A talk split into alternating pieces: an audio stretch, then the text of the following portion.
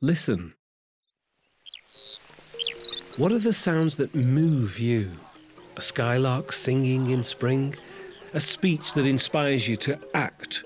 A voice that reminds you of home?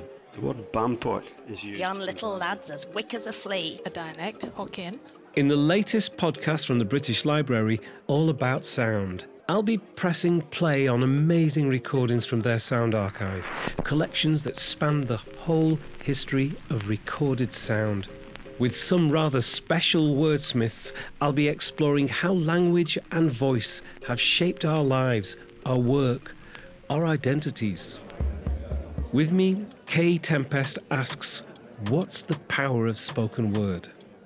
The first time I ever rapped in public, I got on the mic, I started to speak, and like everything disappeared, the room, everything was shaking. Like, I felt like I could see everything on like an atomic level.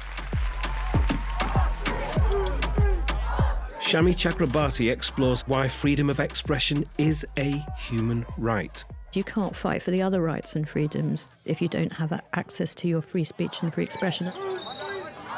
Robert Macfarlane and Jackie Morris examine why listening harder to nature can help save the sounds we love.